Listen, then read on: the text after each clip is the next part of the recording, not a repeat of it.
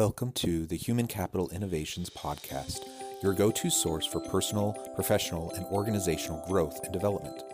We hope you tune in often for all things people management, organizational development and change, organizational leadership, and social impact related. Maximize your personal and organizational potential with Human Capital Innovations Podcast.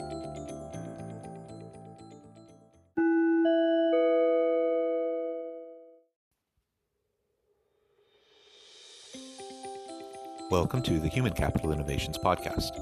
As part of our new Wednesday We Forum feature series, exploring can't miss insights from the World Economic Forum and their key takeaways, today I explore the recent We Forum video What Will the Future of Jobs Be Like?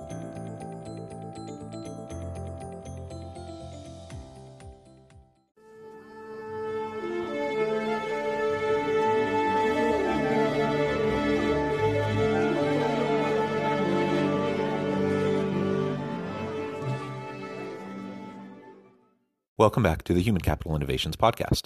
It's great to have you with me again today for this new episode as part of our Wednesday We Forum feature series. Today, I'll be exploring the We Forum video What Will the Future of Jobs Be Like? The Future of Jobs report maps the jobs and skills of the future, tracking the pace of change. It aims to shed light on the pandemic related disruptions in 2020, contextualized within a longer history of economic cycles and the expected outlook for technology adoption, jobs, and skills in the next five years. You can learn more and read the full report at wef.ch slash future of jobs 2020. I look forward to sharing some of my thoughts with you in relation to this short video, and I'll catch you on the flip side of this first clip. COVID 19 is one of the biggest crises of our time.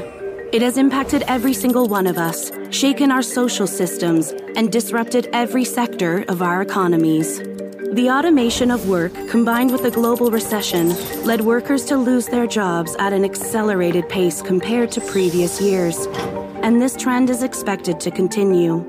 The ongoing shift in the division of labor between humans, machines, and algorithms might displace 85 million jobs worldwide in the next five years, while 97 million new roles, ones that are more adapted to this new task distribution, may emerge. By 2025, companies expect to displace roughly 6% of their total workforce.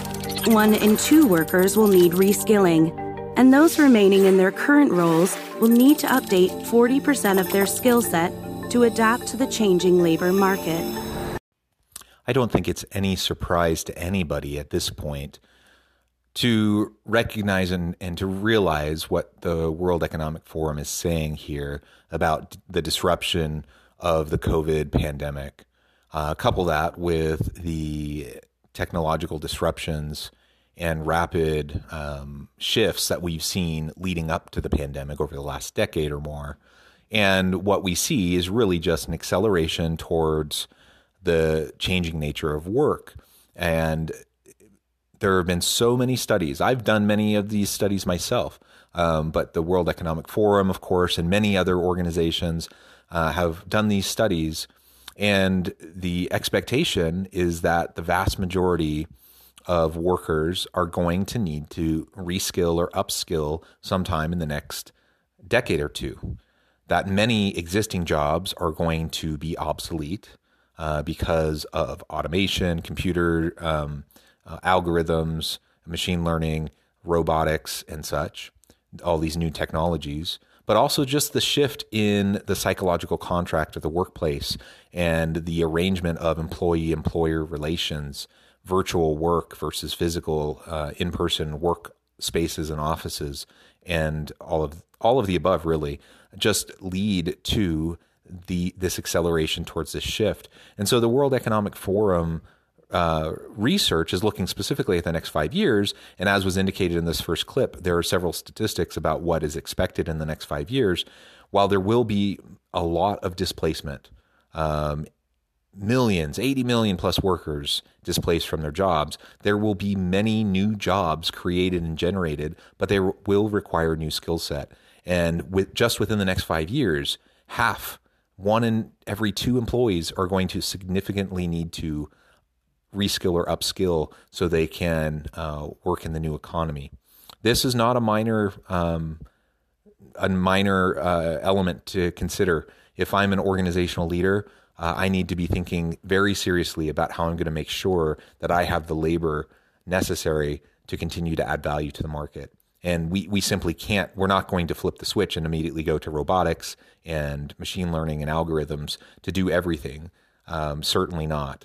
Uh, but we will gain uh, efficiencies and we will be able to displace some jobs in the relatively near future. There is a way to collectively benefit from these challenging times. Decades of research have shown that the most valuable asset of any economy or company is its human capital.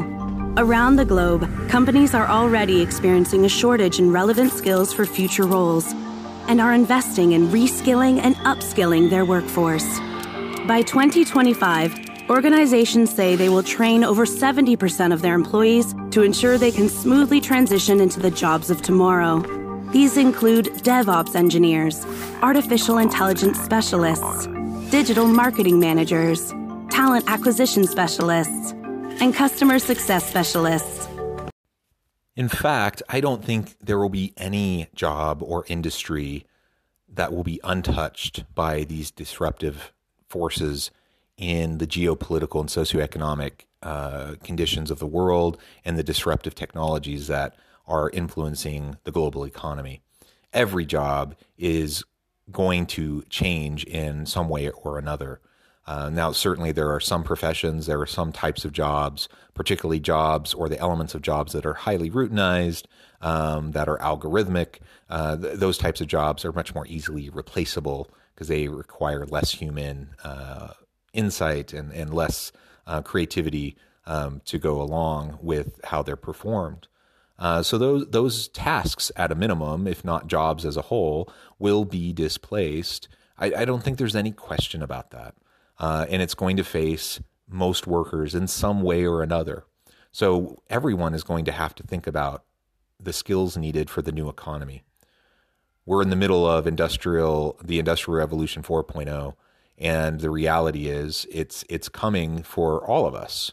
Um, i'm a professor. I'm a consultant i, I, I teach i train uh, i meet with clients i coach i mentor. Uh, these are the types of things that i do.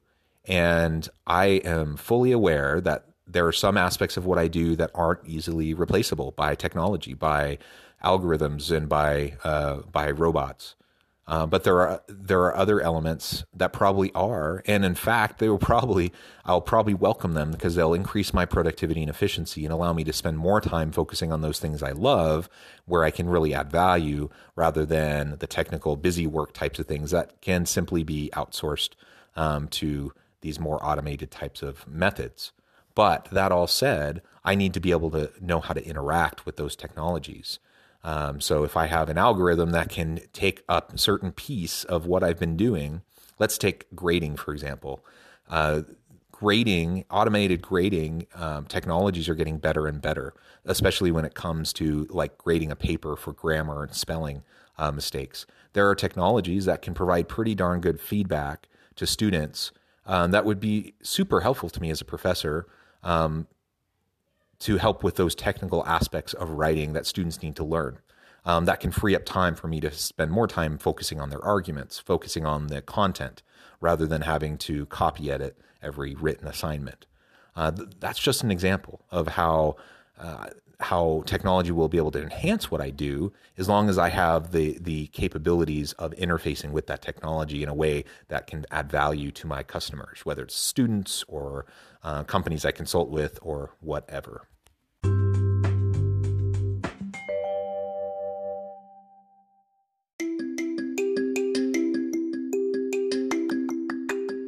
I'm excited to announce the publication of my new book from HCI Press, Bluer Than Indigo Leadership The Journey of Becoming a Truly Remarkable Leader. Early in my adult life, I learned about an Asian proverb that translates as bluer than indigo. If you think about the color indigo, it is a brilliant, deep, and vibrant blue, what some would call the bluest of blues. To have something that is bluer than indigo is rare and truly remarkable. Contrary to popular myth, there is no one size fits all or cookie cutter approach to effective leadership. There's no silver bullet, no secret sauce, no go to model that will solve all of our problems. The truth is, great leaders have all had their unique strengths and flaws, and have all had to discover and then pave their own distinctive path in their life's journey to fulfill their leadership potential.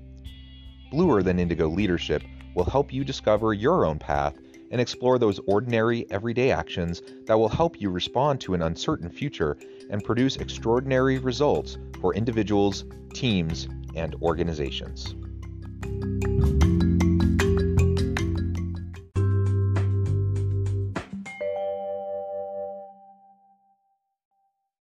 Will take on average between two weeks and five months for workers to pick up new skills, allowing them to move into these new roles. But data shows they won't need to have the perfect skill set to start transitioning. While two thirds of employers expect to get a return on investment in employees' reskilling programs within just one year, governments will also need to step in to update and fund education and training systems and to ensure displaced workers have adequate safety nets. It certainly isn't going to be easy to go through this reskilling and upskilling. Organizations are going to have to invest tremendously to help their uh, their labor force be ready for the jobs of tomorrow. Uh, but it's not all on organizations. Uh, of course, there needs to be public policy that supports education, the the investment in higher education, um, not just traditional universities, but certificates and vocational training, um, all, all, types of of career development training will need to be um, provided. And so that's a public policy issue that requires government interaction and intervention. Uh, that requires a lot of work on the in the public policy side of the equation and working with um, and advocating for uh, with voters and with governments and officials to understand the need, the necessity, in collaboration with business, with with uh, with industry, to make sure that we're meeting the needs of today and tomorrow.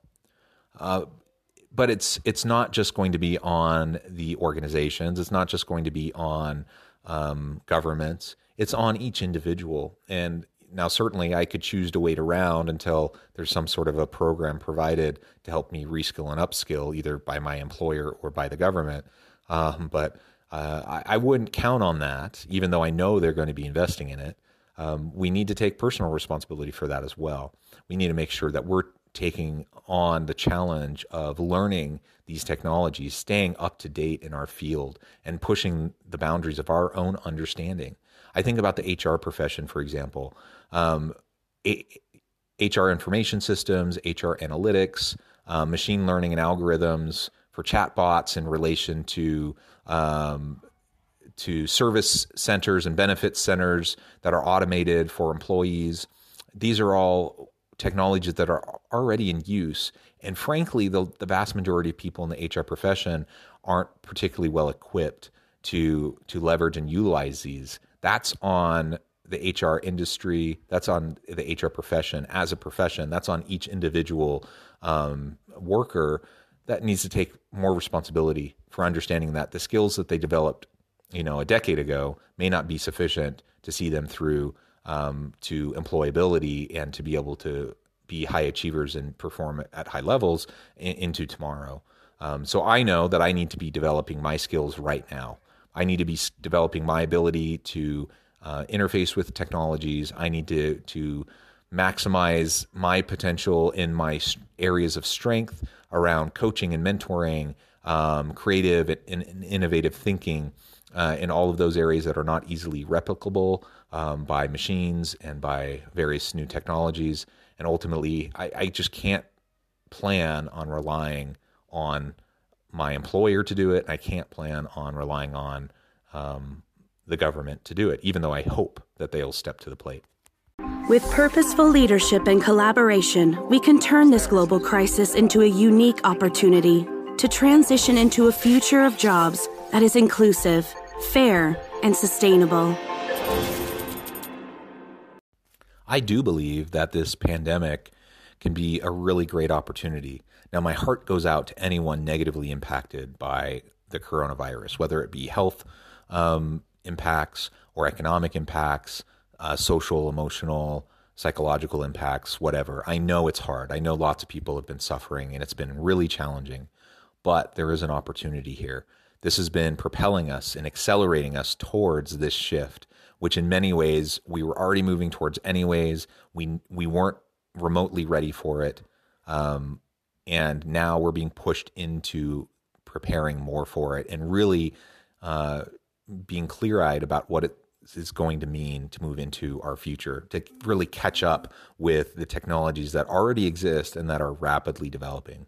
I believe we can do it, but we do need strong leadership. We need strong leadership within organizations who are committed to develop their people, to reskill and upskill their human capital, to recognize that they're not going to be able to rely on just going out and recruiting a new pool of skilled uh, people uh, that can just replace their existing employees. There's not enough labor in the world to accomplish that.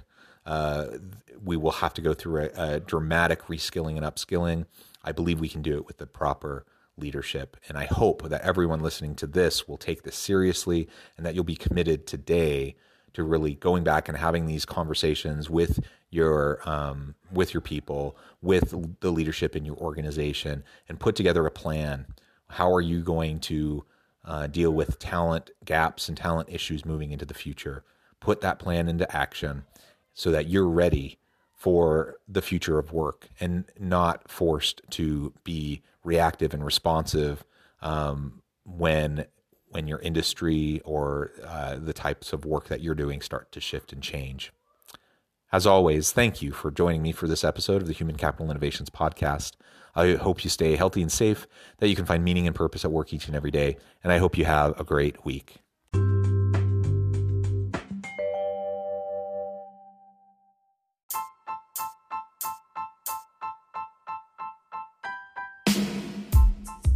the alchemy of truly remarkable leadership ordinary, everyday actions that produce extraordinary results.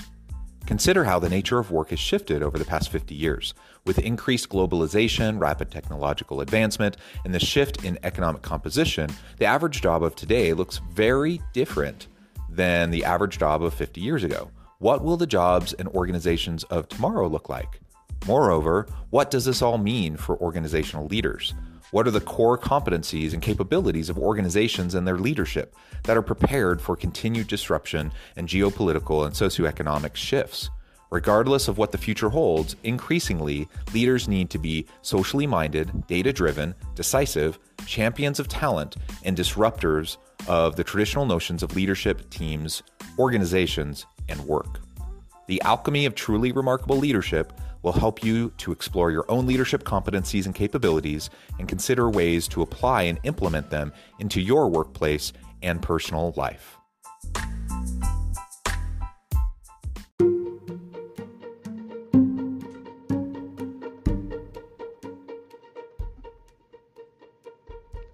Check out Human Capital Innovations magazine, Human Capital Leadership. Human Capital Leadership is a free, interactive e magazine with the mission to help individuals, leaders, and organizations find innovative approaches to maximize their human capital potential.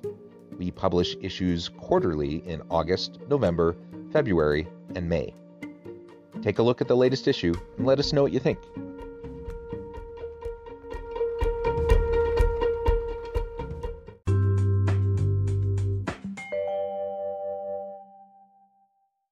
Thanks again for joining us for this episode of the Human Capital Innovations Podcast.